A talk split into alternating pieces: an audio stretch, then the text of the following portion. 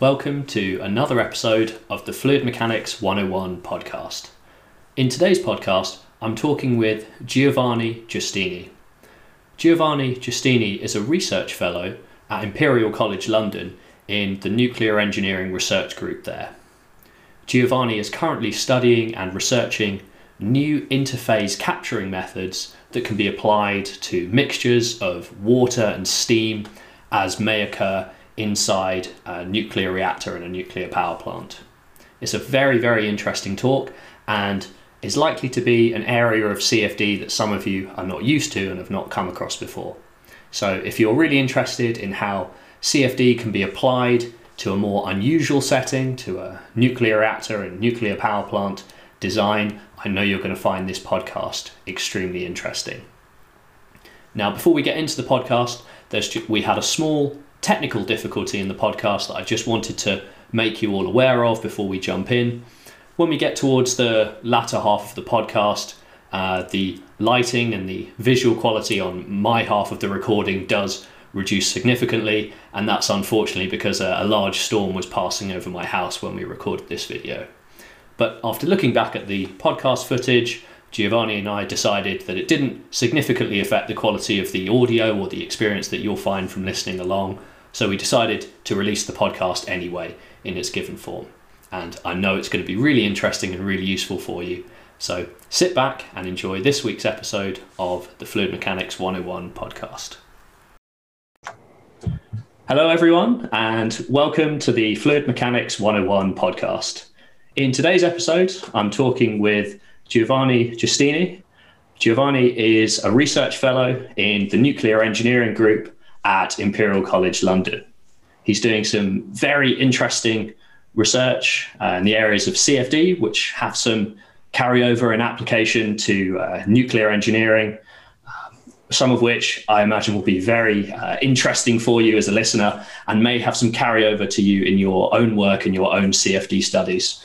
So First thing I'm going to do is just pass pass over to Giovanni and ask Giovanni just to give you a little bit of background uh, about his engineering career, what he's done, and where he's at at the moment. So, hi Giovanni, do you want to just give a little bit of background about yourself, and we can jump into the podcast?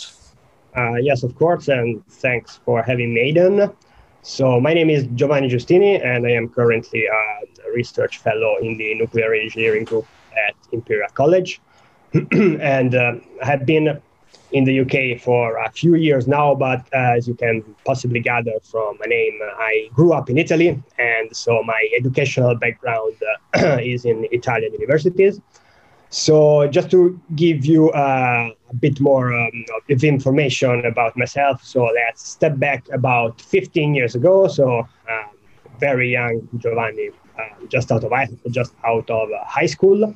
And really, at the time when I was uh, about to choose uh, um, which university uh, to go and you know, what kind of things I wanted to study, really, I wasn't making any considerations about you know possible career options, and uh, it could really have been anything. So it may well have been. Uh, um, uh, humanities and you know literature studies and stuff and something like that or it could have been engineering or physics or mathematics i had literally no clue uh, so in the end, I picked engineering and I enrolled uh, at the University of Bologna, Italy. And when I was considering the various options, really, uh, what I really wanted to go for, I, I really wanted to be um, exposed to um, as many diverse uh, teaching areas as possible.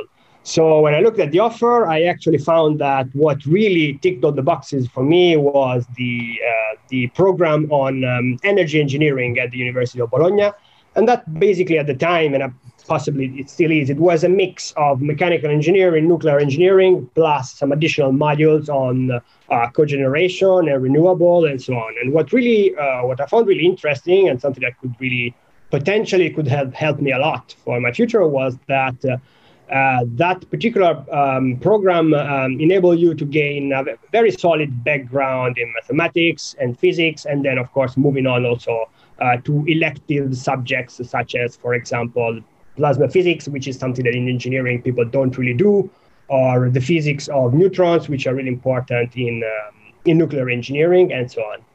So that's where I spent um, you know the subsequent years. So I I, I hold BSc and MSc degrees in energy engineering mm. from the University of Bologna. And uh, about that time, I became uh, very fond of, of nuclear power and nuclear technology. So for my final year project, uh, I decided to go for a project on um, on um, um, next generation, generation four nuclear reactors. So um, there was a project actually that was at the uh, at Enea, which is the used to be the Italian um, Atomic Energy Agency, and that was uh, uh, my assignment for my final year project was. Uh, uh, to run some calculations on the uh, on the um, reactor physics behavior of a particular design of a generation four nuclear reactor.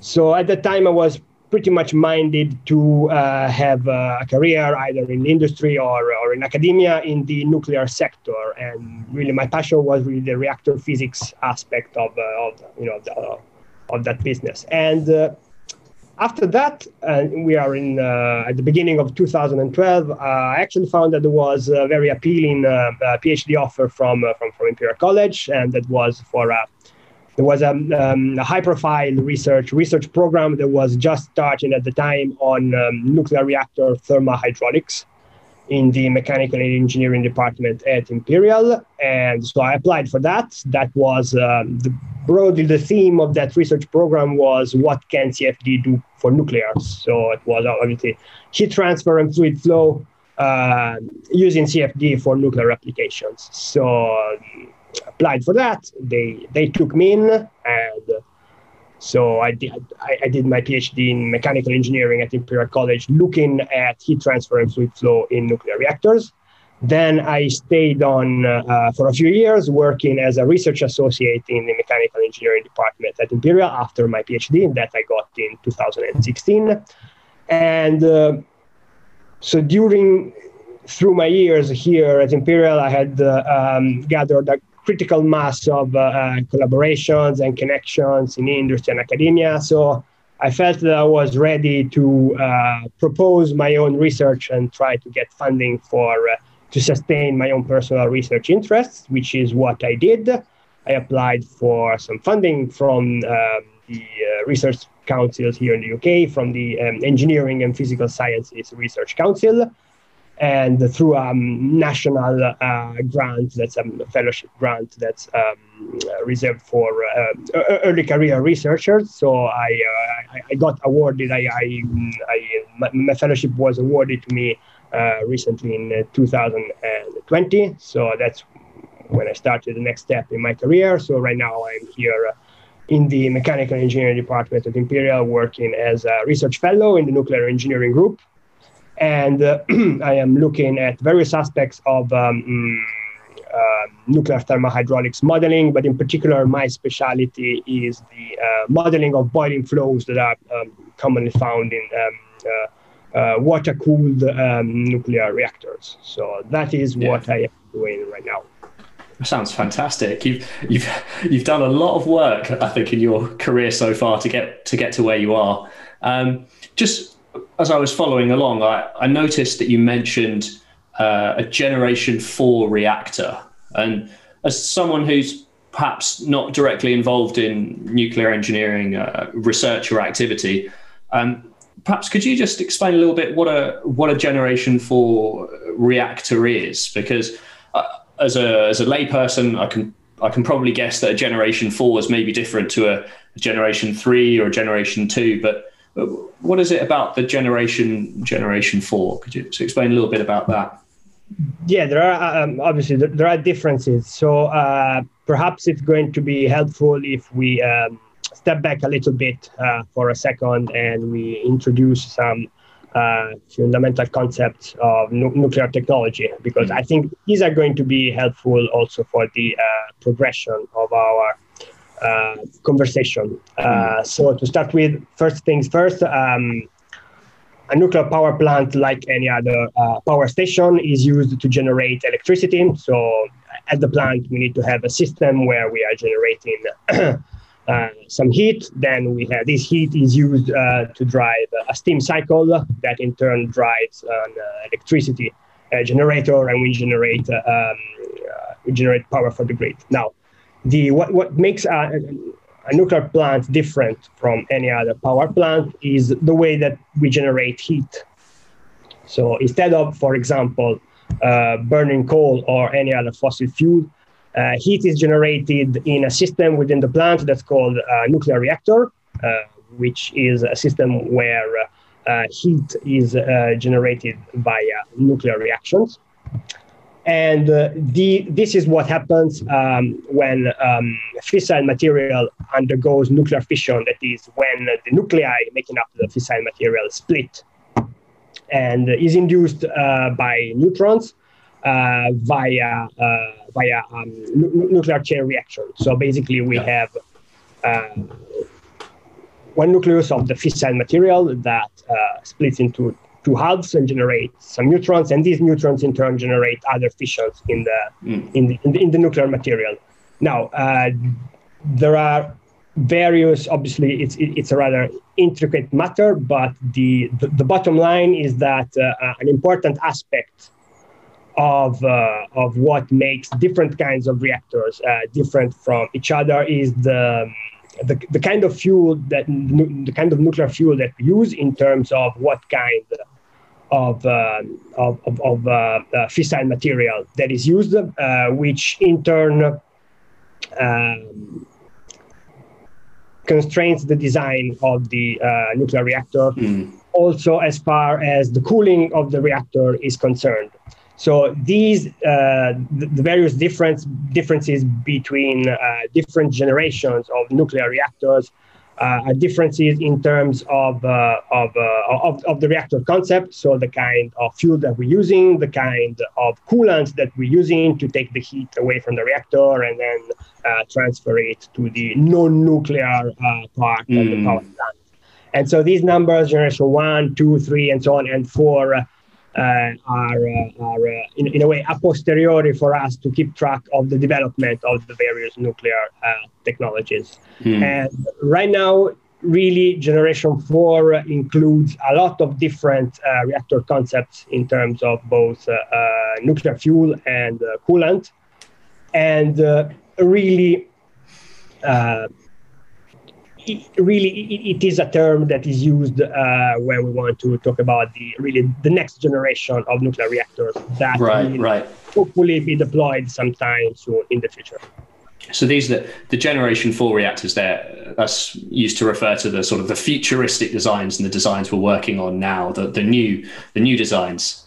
Um, yeah. So, incidentally, uh, that's really right now we are working also on uh, generation uh, three reactors, meaning that possibly one shouldn't try to run before one can walk, but really uh, a lot of effort right now still on generation three and you know in improving that. But the hope is that in the future, what is you know the so-called generation four, that as I said includes all sorts of different reactor concepts. You know, a few of them will be ready uh, in terms of development and they will be ready for deployment, you know, large scale deployment. Right.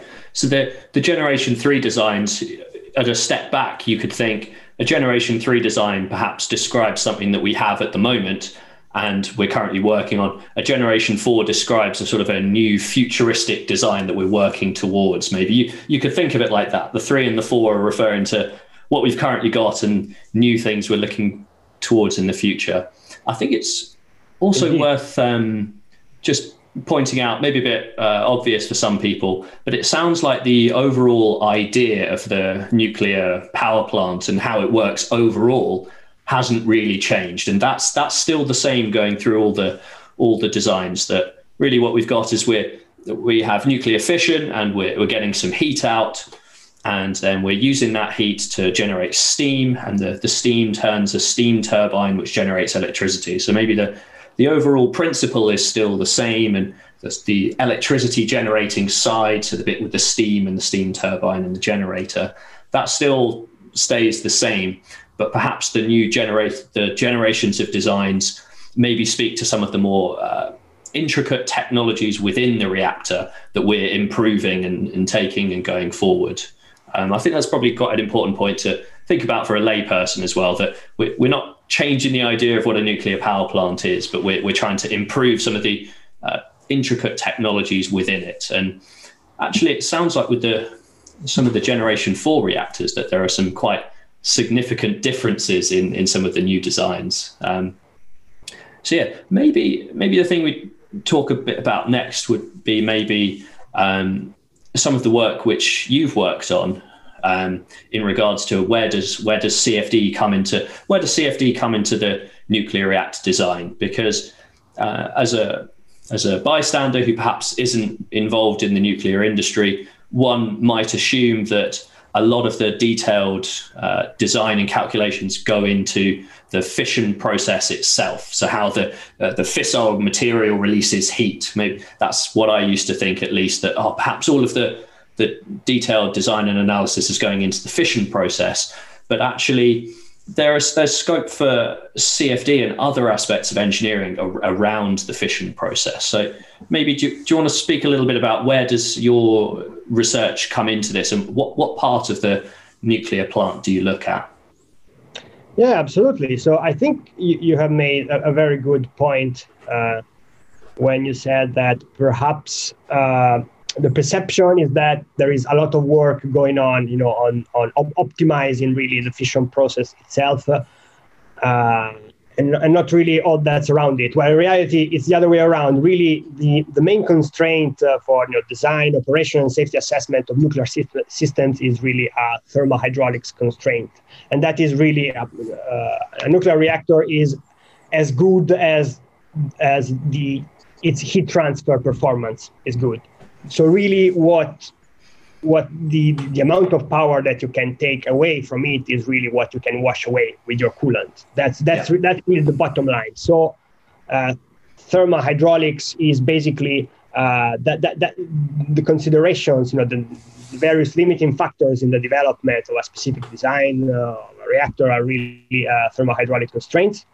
And uh, and obviously computational fluid dynamics uh, is uh, computational dynamics research and applications of computational dynamics uh, to nuclear engineering are at the core of uh, mm, uh, current research research trends in nuclear engineering.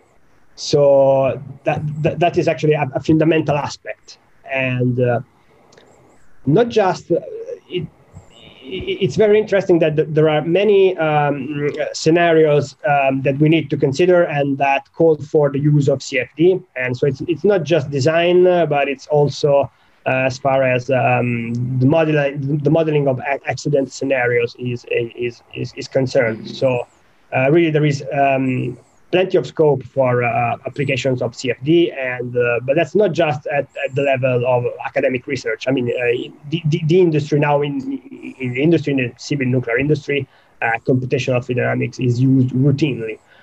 Now, uh, there are m- many examples, and uh,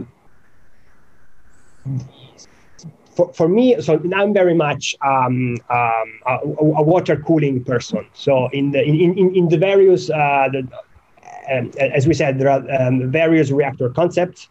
So they differ uh, from the point of view of cooling. For example, uh, worldwide, most of the nuclear reactors active right now, uh, these are water-cooled reactors. So in the in in in, in the reactor, the reactor core is core is cooled uh, via the circulation of water, but that it does not need to be uh, you know necessarily so. Uh, for example, in the UK, most of the fleet um, is actually these are actually um, um, gas-cooled nuclear reactors, where actually the the, the, part of the plant where heat is generated is is cooled by a gas, and also for uh, you know for the future, there are promising designs of gas-cooled reactors. And uh, from the point of view of uh, the um, of research and of you know use of sophisticated computational tools for modeling and predicting reactor cooling, uh, the, the, the biggest challenges are posed by water-cooled reactors.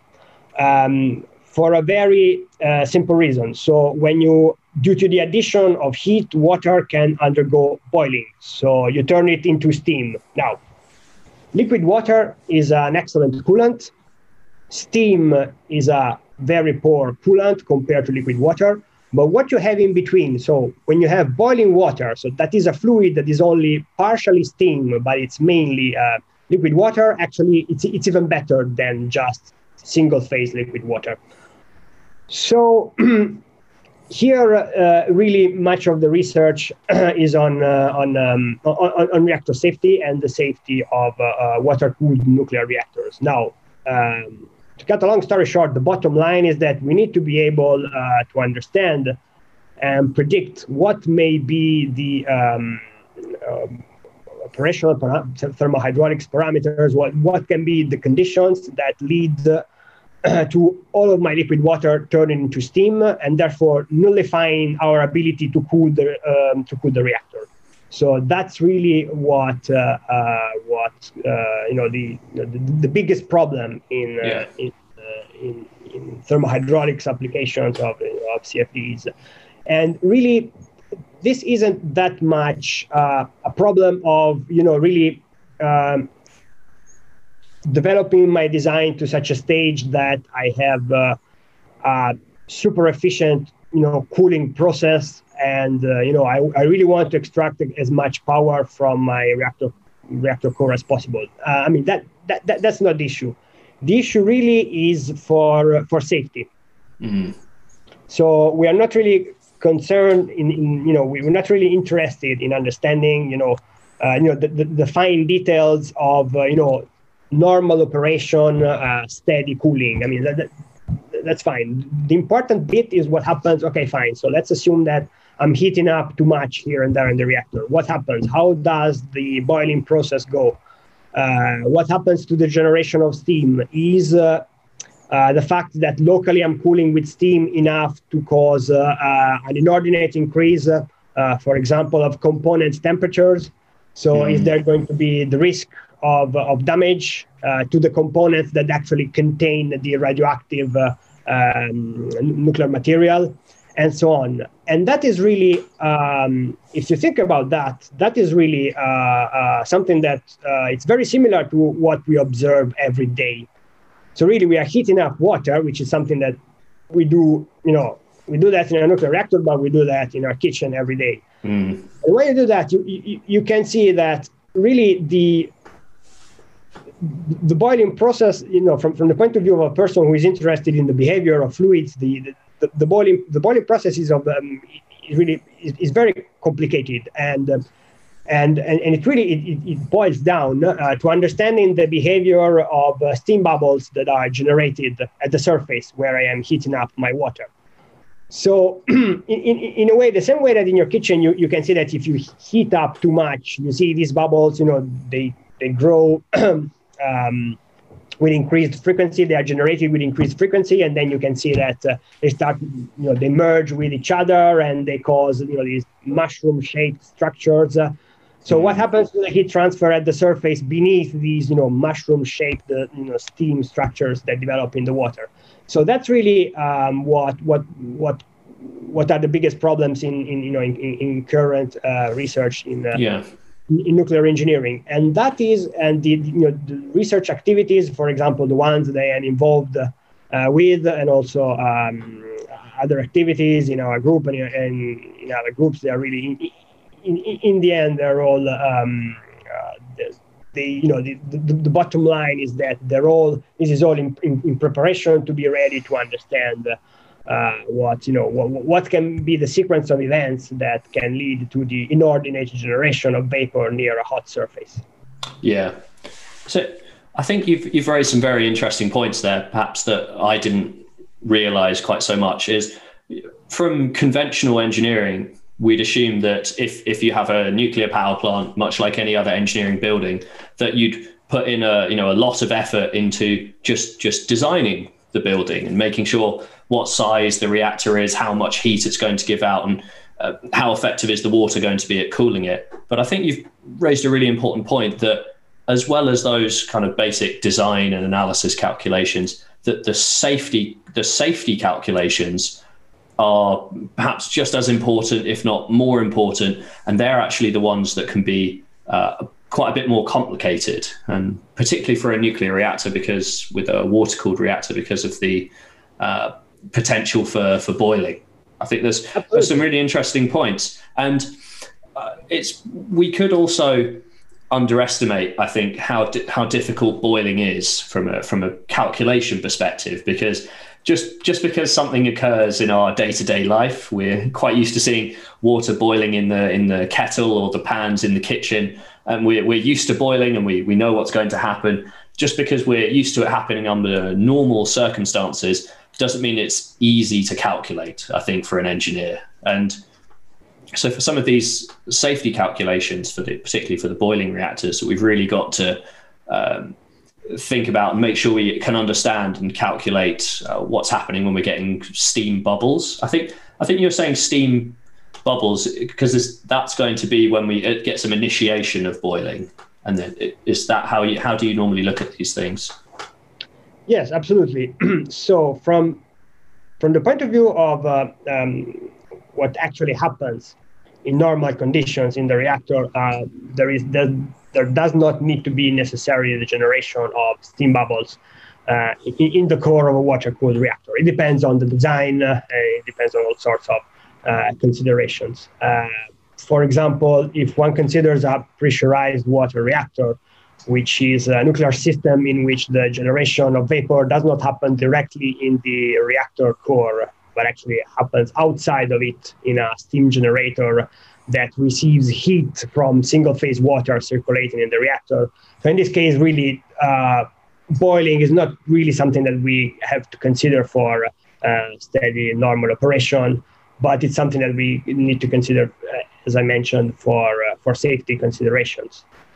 And uh, however, the important bit is that from the point of view of the research effort, the we really need to understand the physics of the boiling process itself. And that is the physics of steam bubbles growing at heated surfaces. So that, that, that that's the reason why. Uh, regardless of the fact that i'm actually generating these bubbles in a reactor or not because uh, uh, like you said really there can be conditions that lead to for example, local increases in the um, heat generation rate, uh, and therefore that, that you know lead our water to be close to the boiling point. So that is really uh, that is really what happens. Now, um, from from the point of view of actually the um, mathematical modeling of physical phenomena, uh, the modeling of uh, boiling processes is particularly challenging. Now, our, possibly our audience is going to be uh, familiar with uh, uh, with computational fluid dynamics, you know, and the science of fluid flow and heat transfer. So I think they're all going to be um, uh, very aware of the fact that even just the study of single phase flow uh, in turbulent flow conditions is an immensely challenging problem and uh, that requires a lot of um, a lot of effort in the development of suitable um, numerical tools for the solution of the fluid flow and heat transfer equations. And likewise, the study of uh, boiling phenomena and the and, and the physics of bubbles comes with a lot of challenges. Now, these challenges are a bit different in nature from the ones uh, that are found in uh, say in normal in normal turbulent uh, turbulent flow CFD. They are of a, of a, different nature, and they are uh, the the keyword here is multiphysics. We are really at the intersection of uh, uh different scientific disciplines, and uh, there are different physical phenomena that all contribute uh, to determining the behavior of of of, um, of boiling phenomena and the, and, and the behavior of steam bubbles as they are generated due to the addition of heat. And uh, possibly the main complicating factor uh, here in this area is that uh, uh is the presence of solid surfaces. So again, in the kitchen, we boil at, at a solid surface, a metal surface. Uh, inside a nuclear reactor, we boil on the surface uh, of, uh, of the so-called um, fuel, fuel, pins. So it's again the case uh, of the generation uh, of steam in the form of bubbles mm. on a surface. And now, just you know, just, just mentioning the presence of the surfaces, you know, one can imagine that all sorts of um, complicated phenomena due to the surface chemistry, for example, or due to surface morphology and roughness, uh, uh, in the end are found uh, that they really uh, they, that they can determine a lot um, the uh, the occurrence of boiling and its behavior, and especially they can um, they can play a decisive role in uh, in the escalation of of boiling phenomena mm. towards uncontrolled forms of vapor generation and therefore, uh, you know, what we really want to avoid. So the generation of steam in a system that is letting off a lot of heat. Yeah.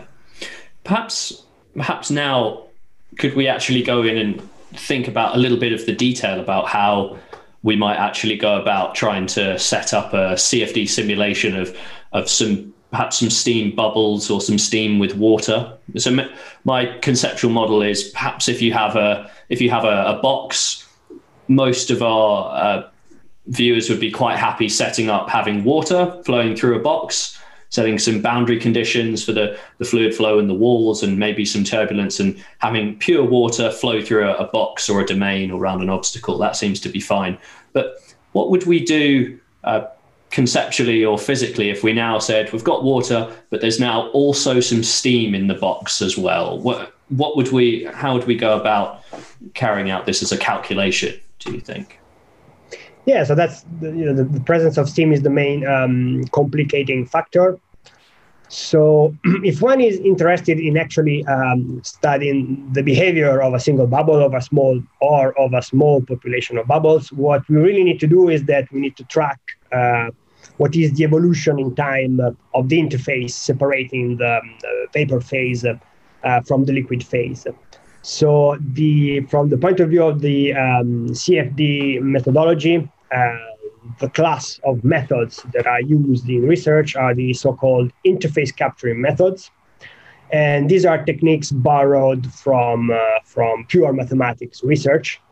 And uh, these are techniques that, in, that enable us to predict uh, the, for example, the deformation and the motion of fluid interfaces uh, in any operating conditions with no restraint, with no um, constraints on what kind of interface shapes uh, uh, you can predict.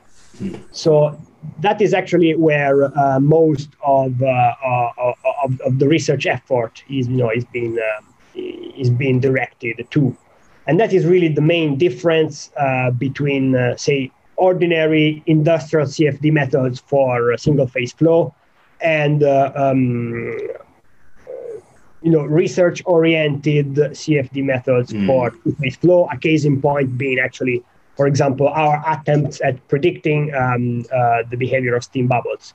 Uh, now, that's you know, th- th- there is more because uh, um, these these bubbles are generated due to the addition of heat. So, what we really want to be able uh, to predict and say, for example, track through time in a time-dependent simulation is actually uh, the growth, uh, departure from a solid surface, and interaction of bubbles uh, that is driven not just by the fluid flow around it, but also by the fact that the, the interface that's separating the bubble from the surrounding liquid, um, there is phase change, and, therefore there is mass transfer from the liquid to the vapor bubble that grows. So, from the point of view of, of research, we, we, we can see already that we are at, at the intersection between, say, uh, pure CFD hydrodynamics and uh, thermodynamic considerations. So that's one of the complicating factors uh, because uh, normally when we when we study fluid flow and heat transfer, we are perfectly satisfied with uh, with a with a continuum representation of mm-hmm. physical mm-hmm. reality. So we have uh, we make the assumption that you know all of our quantities that we that we are interested in can be um, described to a good level of approximation within uh, the framework of continuum mechanics. Now, when uh, we need to add, uh, you know, we need to include some additional physics, as is the physics of phase change uh, at the boundary separating two fluid phases, where that is it, that's no longer enough. So mm. the the processes that mm, the very small scale processes that determine the occurrence of um, of phase change at a, at a fluid interface, actually, they, you know, in order uh, for them to be understood, they require a description uh, at a scale which is a bit too small for being captured adequately with continuum mechanics. So that's mm-hmm. really uh, a, a, pointer to an area of research. So we are really talking about some, uh, you know, developing um, methodologies for computational fluid dynamics to the extreme of their capabilities, up to the point yeah. that we need some handshakes. Uh, and we need to borrow something from other disciplines that you know mm. that have been originally developed from uh, uh, from uh, you know from somewhere else. You know, people looking at something else, but you know they came up with methodologies that we can use to improve uh, CFD. And all that I have just said, of course, applies to um, the level of uh, uh, basic research mm. on, uh, on, on on the very on the very fundamental physics of uh, of boiling phenomena, and uh, standard engineering practice for for example uh, reactor design is, uh, is is different and really there is no real need uh, right now from that point of view to actually track the behavior of the single bubbles and get to that level of detail. Uh, so that in this you know, in the second case, yes, say current standard in industrial computational fluid dynamic techniques, uh, they can be uh, they can be employed for standard you know reactor uh, modeling and simulation. It's really for um, for the development of the next generation of methodologies that in the future will be hopefully used uh, for industrial practice. That a lot of research uh, is going on at a more fundamental mm. level, and and that's really what uh, myself and many other research uh, in Europe or worldwide are uh, uh, are interested in. Yeah, so it's definitely new capability that isn't currently in the CFD codes. So if you were a user now and you opened up your favorite CFD code, there wouldn't be a, a button or an option to, to activate these models. It sounds like we're, we're developing new models and we have to do that from very basic physics first to try and understand how things are working. And then we can eventually develop that through time. And then soon that may become a, an option or a button in your favorite CFD code if you're lucky in a few years' time. Yeah, um, in terms of um, in terms of uh, modeling these these bubbles, I think you raised a very uh, important point that when we're in the the liquid water, then we're we're usually we're happy with everything that's happening in, in the pure water. And in the in the pure steam, as a CFD modeler, we're also fairly happy with how things are happening in the pure substance. But for the bubbles, it sounds like all of the attention is on the interface between the, the liquid water and the steam. Because if we can know what happens at the interface, then we can work out if the bubble uh, grows or shrinks or if how it moves is all really just a, an extension of the things that happen at the the interface. So it sounds like a lot of the a lot of the research and focus is going on at the the interface between the two phases. Um, can I ask a probably a fairly basic question? Um, yeah, the the interface between two phases. Uh, someone who hasn't come across this before might think you could have bubbles of air in water, for example. You could have some some bubbles of air, and of course, an air bubble you're not going to have any of this, these phase change processes. And you've got an, an air bubble in water or perhaps a steam bubble in water. Could you give an indication of how is the steam bubble in water significantly more difficult to do than the air bubble? Or is, or is there some similarity between the two? What's, what seems to make the, the steam bubble so much harder, do you think? Well, that's a very good point. Uh, so there are some similarities and some very important uh, aspects that are different. So the the main aspect that makes um, steam bubble in water different uh, from, uh, from, an air bubble, for example, in water, is that uh, due to the addition of heat, there can be the generation of steam at the interface. So really, that's the fundamental difference. And however, from uh, you know there are other aspects that are in common. Uh, for example, the presence of uh, uh, surface tension forces. So, the, we, the all, all, all, our bubbles, you know, they, they tend to have a quasi-spherical shape. I mean, of course, if, if, if you if, if you um, if you pump a lot of water, they, they, they can deform a lot, but really they tend to go back to a spherical shape. Yeah, that is yeah. due to surface tension forces, which mm. are basically can be described in the same way, uh, both for the case of say purely immiscible um, flows like air bubbling in water, uh, and likewise it's a similar phenomenon for the case of, um, of, of, a steam bubbling in water. Mm. however, um, so the, the, the steam bubble is say um, uh, you know the level of complication in modeling the problem increases. Uh, however, however um, uh, important consideration that we need to uh, be making here is that the from the modeling point of view, also you know um, standard in, in, immiscible uh, two-phase flow, that is, for example, air bubble in, in water, is uh, extremely challenging from the point of view of the modeling, and uh, so that's an that's an important difference with with single-phase CFD and that is really something that uh, uh, it isn't really going to go away. So uh, the I mean the the, ex, the, expectation is that there needs to be um, you know, um, um continued effort in uh, in, uh, in, in developing models to try and and and, and predict the, the, these kinds of, um, of, of, phenomena, and. Uh, and that is really due to due to the way that we that we that we model uh, these problems, and that, that is something that ultimately it's uh, you know it's, it, it comes with the basic uh, um, mathematical framework of uh, of fluid mechanics and of continuum mechanics that is used. So that that's something that is not uh, going to go away. So the increased complication that is introduced when there is the need to understand uh, the behavior of bubbles that are growing due to um, to phase change is actually, uh, you know, it's it's further complication of a situation that is already very challenging from the point of view uh, from the point of view of modeling.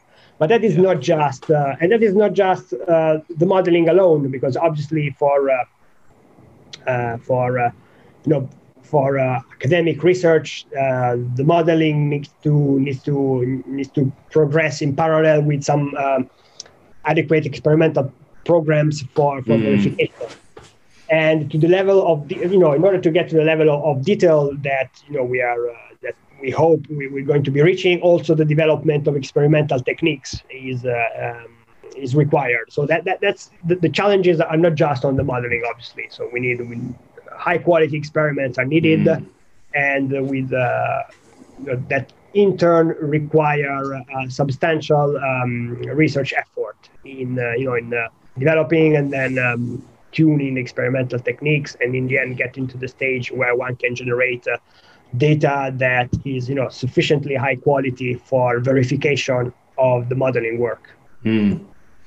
in terms of the modeling uh, how how are you going about developing your models? Are you are you writing your own CFD code, or are you you using uh, you making mod- modifications to commercial software like Fluent or CFX, or are you, or using OpenFOAM? I'm, I'm interested. How how does one as a researcher go about uh, developing new new codes and functionality? So in, in, in my area, actually, yeah, it's either um, developing further existing approaches, for example, OpenFOAM, developing uh, mm. solvers in OpenFOAM, or using, say, in-house research codes. Uh, that, that that really depends uh, depends on, on, on the situation. Like the the, the, the great benefit of uh, of uh, for example developing further uh, an existing tool and using libraries such as OpenFOAM is mm-hmm. that you make the work um, immediately available to a worldwide community of, yeah. Uh, of scientists and also of, of of, of workers in, in the industry. Mm. So that, in, in my opinion, that is really the approach that strikes the best balance between you know do, doing something widely accessible and actually uh, improving the state of the art. Uh, so for uh, for my own research, for uh, say um, work packages that I am personally executing, then yeah, I tend I, I prefer OpenFOAM to any other. Mm-hmm to anything else. Uh, in other cases, in, in the past, I have also used in-house codes. Uh, so that really depends. The bottom line is that uh, uh, for it, depends on the problem and on the application, of course. Mm-hmm. Uh, but many cutting edge applications uh, they're just outside the remit of, for example, commercially available uh, CFD tools. So some development is invariably required. Yeah, is that you, you you kind of have to accept that if I'm trying to implement a new method or a new technique, I am going to have to get my hands dirty and write some code somewhere, whether that's slotting into an existing framework or writing my own entirely from scratch. I'm I'm going to have to get in there, um, start writing writing the new te- uh, new terms, expressions, and equations uh, and things like that. Yeah. Um, that's that's fun. That's a fun of research. I mean, so that's a, yeah. Do you do you have any uh, PhD students or postdoctoral students working on your projects, or is, are you uh, by yourself? Not, not right now. I'm working right now. I'm working mainly with uh, final year project students. Yeah. So, yeah. And uh, for, for the for the future plans are to uh, increase the size uh, of the research unit I'm developing, and therefore also have the graduate students and PhD students. Mm. Really, here, I mean, obviously, there is a need to be careful because uh, there, there is no there is not a you know an infinite amount of time that we have. So uh, in the um, in the you know in the um, when, when one tries to uh, come up with a you know with, with a research project, the, the, important thing is that it needs to be um, suitable for the level that um, junior researcher is at at that particular stage mm-hmm. in the in their development. So really, uh, you know, these are time limited projects, and uh, there needs to be um, say significant activation energy to be supplied for a junior researcher to get to the level where uh, significant contribution to the state of the art can be made. Yes. So from from this point of view, uh, obviously, you know, in, in research we need to be adventurous and you need to set the bar high. Uh, but it's possibly wiser to go for uh, uh, projects that are maybe of um, that in, in, the immediate, you know, in the, in the short term, they have uh, uh, industrial relevance. Mm. So engineering projects that are possibly not so cutting edge from the point of view of the methodology, but they're more doable and they can generate an output that can be used uh, for, for industrial applications in, in, in the short term. So really, the in a way, uh, one can expect that you know moving forward there can be um, difficulties in uh, justifying the development of um, of mathematical and numerical modeling techniques, such as, for example, the interface capturing techniques that are needed for capturing the basic physics of um, boiling and two-phase flow, uh, simply because you know the huge development, uh, validation, and verification work uh, introduces a delay between uh, the moment that you set out your objectives uh, and actually the moment that you get to the stage of delivering something. Mm. that really, uh, in, if you know if the industry is very fast paced, you can simply it's it's not mm. uh, it's it's not affordable to spend too much time on on tasks of uh, you know of considerable complexity but of uncertain outcome. So it possibly makes more sense uh, to do something that is, for example, within the remit of existing commercially available CFD approaches, mm. but to an immediate benefit from the point of view of industrial applications. Yeah, sounds very sensible. Particularly as if you're currently working with uh, final year students, they only have a, a, limited time window to to get involved with these projects. So uh, it, yeah, makes sense. You have to uh, target target bits of research um, carefully as you're going through them.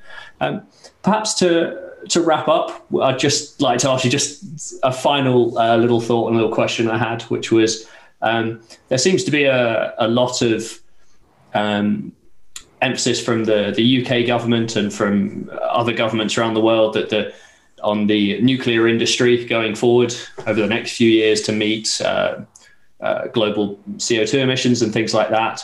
Um, I was wondering, how do you see uh, your research and uh, the nuclear industry as a whole? How do, how do you see it developing uh, going forward? Do you think this is going to be a, a good uh, technology and avenue for for uh, users and of CFD to, to get involved with? What do what do you think going forward? so I, I, hope so, and I think so. So the good news are that at, at the highest levels, and nu- nuclear power is recognized as an indispensable uh, component of the UK energy mix. And in the context, as you mentioned, of course, that there needs to be massive decarbonization and cutting down of emissions, zero, you know, zero net carbon by 2050 or something like that. Mm-hmm. So that's the good news. The indications are promising uh, because uh, they so the, the, these are you know the, the, planning from this point of view uh, receives input from uh, from multiple um, you know associations and advisory boards. And uh, there have been lately recommendations, for example, uh, by reports generated by NIRAB, that's the Nuclear um, Innovation and Research Advisory Board, uh, suggesting that it's um, it, you know, it's of paramount importance to uh, enhance the UK capability from the point of view of civil nuclear and uh, electricity generation with nuclear power. So these are reports for, for example, talking about the latest one. They're all for uh, for the benefit of the Department of Business, Energy, and Industrial Strategy. And so these recommendations are that really across the board, there needs to be development of nuclear technology, uh, both in terms of immediate deployment uh, of already established designs, uh, and also for the development of um, novel, innovative designs that need to get to, to, the, to, a, to, a, to a mature stage and close to deployment very soon by 2030 or 2050. Mm-hmm. So, from this point of view, things are looking promising, and and this is going to this will have, uh, I think, uh, a, be, um, a, beneficial effect in um, from the point of view of applications of uh, um, thermal and fluid science and development of CFD techniques and use of CFD for solving uh, thermohydraulics problems uh, posed by the need to develop these new nuclear technologies, but also for ensuring safety and you know um, and uh, operation, operational safety of existing reactor designs. Uh, so this is all uh, really promising, and mm. but there are also you know this is not just limited to uh, the production of electricity. Uh, because there are going to be uh, some some some reactor designs that they are not used yet, but hopefully will be used in the future. That would be, and we will be able to use them for uh, for cogeneration, for example, like district heating. So using the heat mm. from the hmm. for, for, for heating homes.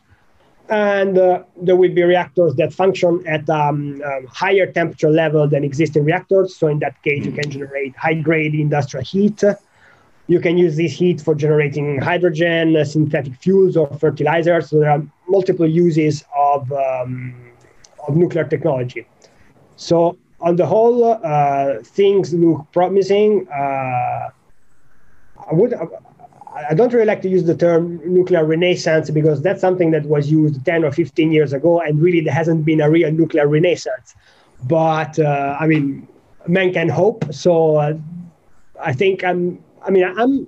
I have to say, I, am excited because it, it looks like that at least there is recognition of um, you know of what is the path that can lead to technological innovation and you know as uh, you know a plausible route to deployment in the context of decarbonizing uh, provision of electricity which again has been recognized at the highest levels.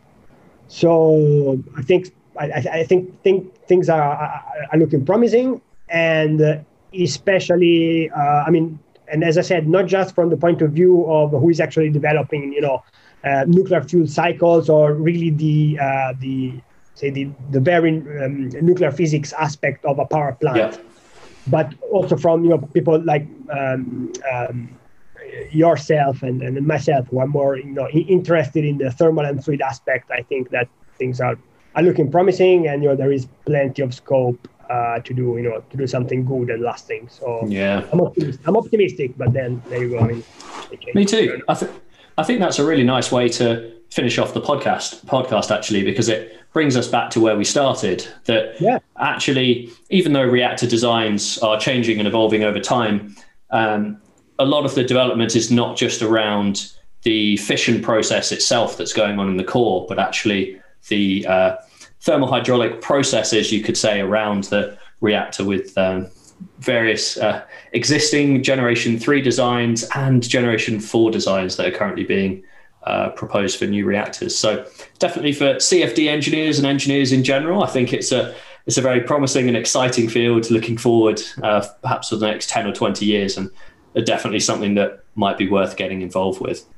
So uh, that just about yeah. Um, so I think that's probably a good place for us to wrap up and finish the podcast for this week. Uh, I'd just like to thank you, Giovanni, for coming on the podcast. Uh, it's been a pleasure having you here, and we've had a really interesting uh, conversation. I've very much enjoyed um, having you on. And for listeners at home, if you'd like to uh, have a look at uh, Giovanni's research and what he's up to at the moment, I'll leave some links in the description below the video so you can uh, follow up and um, uh, look at some of the details of his work if you're interested further. Um, that point, that's all right. No, anytime. So uh, that just brings us to the end of the podcast. And thank you all for listening at home. And we'll see you next time. So that brings us to the end of this week's podcast. After the podcast had finished, Giovanni and I had a discussion about what we talked about and we both think that there's actually a lot more material that we could go through and many more interesting nuclear engineering related topics that we could cover with a focus on fluid mechanics and CFD. As I imagine many of you would really be interested in learning some more interesting applications of CFD and what it can actually do in the modern world with new and advancing nuclear reactor designs. But at this point, we'd like to hear from you. We'd like some interest, some input from the audience. How did you find the podcast? Were there any bits which you think we could expand on further? What aspects of nuclear reactor design, safety, and analysis would you be interested in seeing a podcast from us on? We're really interested in hearing your thoughts. So if you just let us know in the comment section below, we do endeavour to read all the comments. And if there's enough interest and we think there'd be another great podcast to come after this one, then Giovanni and I are considering filming a, a part two as a follow up to this podcast. So, just to wrap everything up, thank you all very much for listening. I hope you've enjoyed this week's episode of the Fluid Mechanics 101 podcast. And of course, thanks for enduring through our technical difficulties with the, the drop in the visual uh, quality from my end of the recording. Uh, but until next time, thanks for tuning in, and I'll catch you next time.